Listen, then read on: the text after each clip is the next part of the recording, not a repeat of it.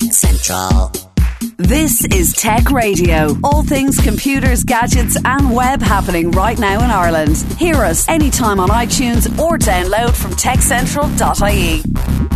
Tech Central. How you doing? This is Dusty Rhodes, and welcome to Tech Radio for ten years, the number one Irish tech podcast, bringing you the latest in tech from around Ireland and across the world, as well as a show on air with RTE each week and online via the website or your favorite podcasting app. You'll find us on iTunes, on Spotify, on uh, we're on all of them. Uh, we keep you bang up to date with all things tech every single day with hourly updates and daily newsletters. You can grab them for free with our compliments at techcentral.ie. Joining me as always is our Tech Central editor in chief, uh, Niall Kitson. Uh, Niall, it's November already. Yeah, well, Uh, I mean, Halloween is, is just just behind us. Did you did you have a good one? Uh, actually, yes, because we didn't get any kids calling at the door, so that was a plus. Aha. Well, well, yeah, I didn't get any kids either. Um, You can I, imagine I me at Christmas. Do you know what? I wonder if this is a thing, right? That you know, we we all grew up in the suburbs, uh, but you know, grew up and moved away and that sort of thing, and it is now so expensive to live in the places that we grew up in that there are no kids. wow, now there's a damning indictment of current society. Yep. Yeah. anyway, no, Halloween was fine. It was fine, no bother. Uh, and uh, I think with a lot of people, uh, between here and Christmas, it's just going to go by like bam, like that. Oh yeah, I better start putting together ideas for our Christmas show. I see. Now, that's the first thing I was going to ask you because you, over the last uh, year, maybe two years, I love doing a show where we get to pick the presents we would like in fantasy Yeah. world to get for Christmas. Yep. And then last Christmas, you were the Scrooge and went, no, we're not doing that. We we did a Christmas No, show. no, you do. We do it every year. I'm bored. Not doing it this year. Well, we we we'll we'll do a Christmas show. Yay! I don't know when we'll do it, but oh, we'll do no. it. Oh, do you know what? You were the worst boss in the world. That's a great Will idea. I'm going to file that away. I'm going to think about Yeah. it. I appreciate your input. I appreciate I- good energy. See you soon. you are one swine. well, hopefully, I think around the 25th of November would be a great date, or somewhere in and around there to do uh, uh, to do that. Duly noted. Okay, grand, lovely stuff. All right. Well, listen, uh, let's get on with this week's show. Now we've got a really, really good interview because it's all to do with GitHub, which is the uh, the open source uh, code repository. Yeah, yeah. And if if anyone who works in software development knows what GitHub is, uh, you know, the chances are if you're using a piece of open source software, it's it's landed on GitHub at some stage, uh, and it, there's a lot of interesting things about GitHub as a as a company and and as an organization uh, in general. So. Um, I got to sit down with the executive vice president of engineering, who's Woza, Dana Lawson. the executive vice president of engineering. There you go. That's some good padding, Dusty. Yeah, um, d- she d- she was. D- no, I, I love the titles that they come with. I'm the executive vice president of vice presidents and whatever in America. It's uh, it's crazy. Uh, but a very nice lady by by the sounds of what I've heard so far, Dana Lawson from West Texas. uh, West pray Texas. tell, what is a, a West Texas lass doing in uh, in Ireland? For just she didn't fly over just to chat with us. Yeah, well, that's the very first question I asked her. And pray tell, what was her reply? Yeah, well, I mean, she was in town for the uh, UXDX conference, which took place at the RDS uh, last month. Uh, and it was a great gathering of user experience uh, designers and developers just to come together and to share ideas as to where web design is going. All right, and as well as that, uh, because I listened to the interview, I was fascinated in this uh, to find out more about GitHub and how it works. Because I mean, it is it's a it's a global resource, and I know the internet is out there and, and all that kind of stuff. But I always imagine these companies have got a headquarters or an office or people working, and and even if they're free, I wonder how they make their money and stuff like that. GitHub has none of that. Uh, yeah, well, and that's kind of one of the attractions as a, as an organisation that it is so distributed, and uh, you know, I, We'll I suppose you should just listen listen to the interview to get Yep. the We'll get find the full. Let's get straight into it then. Uh, kicking off with uh, Niall's uh, chatting with uh, Dana Lawson uh, from GitHub and asking uh, about a lot of people, actually, ourselves included in tech, kind of get into it accidentally. Her story is a cracker. Here it is. Um, so, like a lot of people in the industry, I kind of fell into tech. Um, I always thought I was going to be an artist. I grew up in West Texas, New Mexico, and Georgia O'Keeffe, who's a very prolific artist, I was like, I'm going to go paint, I'm going to draw. Then I realized I didn't want to be a starving artist.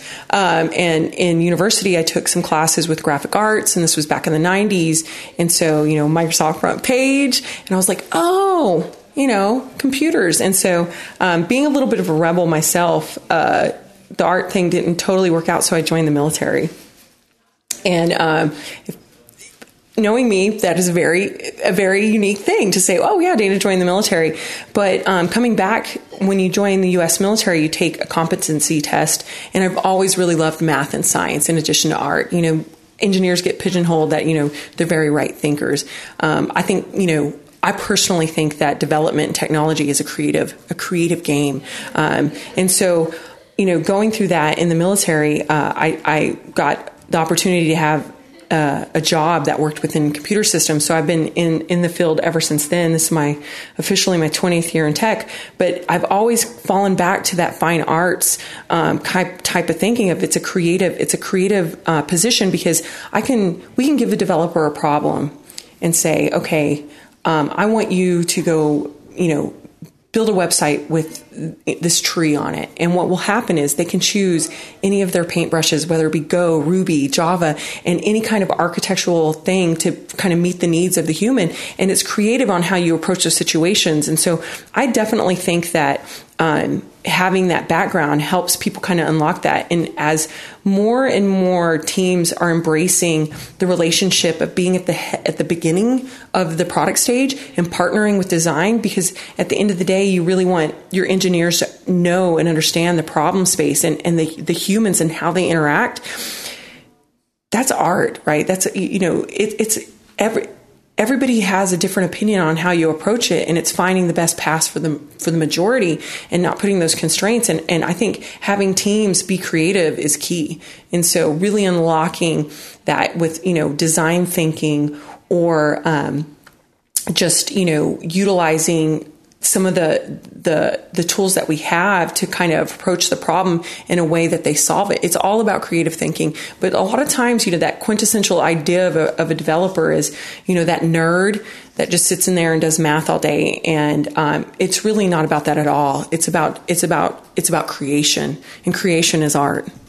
Looking at your background then in the military, do you think that instilled in you a, a sense of self discipline that, that maybe you didn't have before? I mean, that's why I did it. you know, I mean, um, I was I was quintessential wild child, but yet I've always been really ambitious. And I was just looking. You know, I come from a family that we did not, you know, we, we, lived in poverty. And so I didn't have a lot of options as far as what was my next step. And so that was one of my ways that I was like, I'm going to break the cycle of, of, um, not having to, you know, be so fearful about having money. Uh, and so I needed that discipline and something spoke inside me. I've always been ambitious. And that just really helped me kind of frame it and, and be proud about being able to get things done and own your destiny. And so it really helped me just kind of bridge my free spirit in an intentional way. So your current position has you managing teams uh, remotely for GitHub. GitHub has a very interesting culture when it comes to remote working. So just tell me a little bit about that. Um, you know, we're remote first. We're, you know, we really strive to be the home for all developers. And if you think about the open source working model, it is distributed. You know, coding is truly a team sport. And when you think about the advancements in technology and how things have happened, it has happened by so many people. Recently, um, we had a conference in, in Berlin at Satellite, and we brought the uh, the Event Horizon team that that took the picture of the black hole. When we dug in and saw how many people contributed to that, it was like 22,000 people had bits of code from all over places from that team to be able to develop that picture. Now, when you think about remote teams and how open sources develop and projects are designed, it's already been done. You have, you know, special interest groups and maintainers, but you have participants participants globally, and we really just model our, our, our workflows like that. And inner sourcing and that style of work is becoming more and more prevalent as um, larger companies really embrace open source. So when you think about the distributed nature, it's really just embracing those work philosophies on how you share and and you collaborate together on on building the best things. Um, so it's not a stretch for GitHub. You know, with our mission statement, it's just applying that to how we operate. One point that you've raised there, sort of in the background, is that of transparency. That if you're working with a distributed team, if you're working with open source software where information is coming in from everywhere, there's always the, the skepticism on the part of the employer, the, the assumption that you know your guys doing the bare minimum and then watching Netflix for the rest of the day. How do you combat that? I mean, once again, I, I find it to be. Uh, honestly the opposite of that you know when you have an office culture you find a lot of time if you sit there and, and calculate the time that that people are bullshitting or just walking around or doing anything because they feel obligated to be there. And once again, coming back to saying that creating digital products and being a developer is a creative space, having that freedom to be in your own space in a safe space, you get in the flow. The flow is real. And so I think um, what I've seen is more telling people like, okay, have you took a break? Like you, you've been coding nonstop, you've been working nonstop. And so treating people like adults, embracing a culture that says you own your commitments. And you'll find that most people love, if they love what they're doing and they're passionate about what they're doing and they feel that it gives them purpose within life and it fulfills their needs to make money, but but love what they do, they're going to do the work. And so I think it's about bringing a culture where it's attractive and meeting people where their passions are. They will do the job. At the end of the day, we're adults. Treat people like adults. Yeah, I think there was a study done that said if you're based in an office, you, you've got three hours of solid productivity in Pretty you b- before your your attention span starts to stray. But one of the things people miss when they're not working in an office is that sense of connection to another person, is that sense of collaboration that you don't necessarily get if you're renting a space on your own a co working space or in your home office. So, how do you deal with that? I mean, you know, in addition to using, you know, we we highly use Slack, obviously, which once again is still asynchronous and, and um, transactional in some sense. Is using, you know, modern video tooling. Um, you know, we have rules like you must turn your camera on because you know, what is it, 80, 90% of, of language is nonverbal. And so just getting to read that, but also getting people in contact with each other.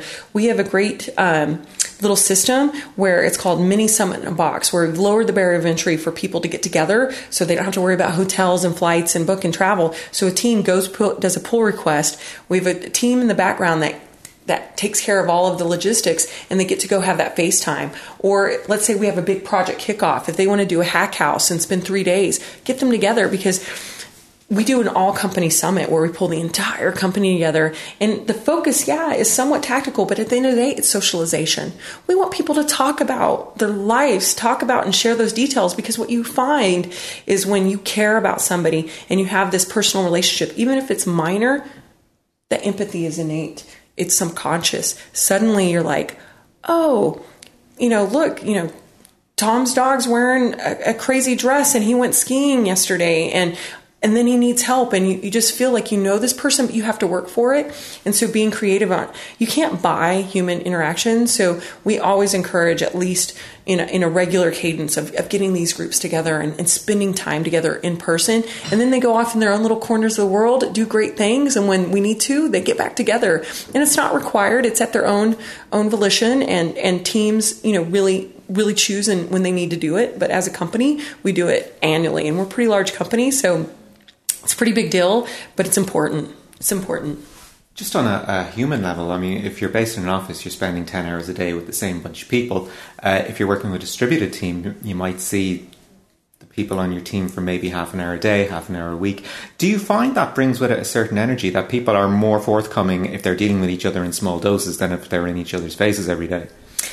Um, you know, it really depends on the team dynamics. Um, some teams will spend all day on a video chat just talking to each other. It's almost like if, you know, gamer culture where gamers have headsets and they talk all day, you will have development teams that are just all day like chatter, chatter, chatter. Like the, the age of, um, of, of video gaming and interactive tools have lowered that barrier. But I, but to your point there, in some teams, it's almost like the time that they have together is more precious, and so they get the value out of it. And it really depends on the personalities of the groups that get together. You know, I think some of the challenges are when you have, let's say, you have a whole team of really gregarious extroverts, and then you have the introvert. They're just going to not be happy. They're going to be like, okay, this team is chattery. I can't focus. So we try to make. Um, it available where teams are fungible and that we can put people where they're going to feel comfortable and they're going to have those connections and they can go and build those. And we don't force anybody to stay on a team, right? To help our product and help our alignment, we want people to move around because then they're building connections, right? You think of it like a spider web. I'm going to go talk to them. Um, so we, we try to work with a person on their individual needs, but there's not one size fits all. Um, it really comes down to how they gel. And uh, when you're looking at sort of the, the skills people come to in the workforce, I guess, is there a generational factor there as well? Um, you know, I, I think that there's value in, in every generation of skills. You want people that have experienced it all. You want people that have a fresh a fresh perspective. You want people that are open minded. And I think it comes down to a shared collective a collection of values versus skills, right? And so, as long as you have a good foundational value piece and a foundation of this is how we show up, this is who we are, it doesn't really matter like you know generationally but um, i would say that more and more you know the, the the the younger generations they crave that happiness in the workplace. They're not going to be satisfied um, being you know put in really a tight box and saying this is how you're going to live this is how you're going to work. We see this all the time.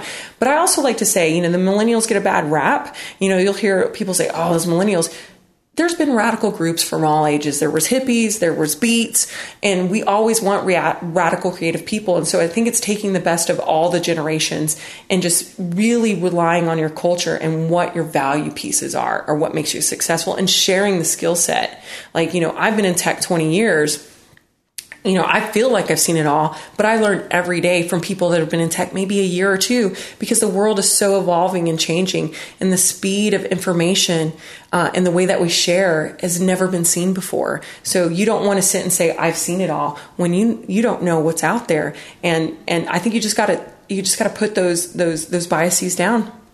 When you're looking at how teams are functioning, do you have any particular red flags that that sort of allow you to go, okay, this team is really dysfunctional. I'm going to have to split them up.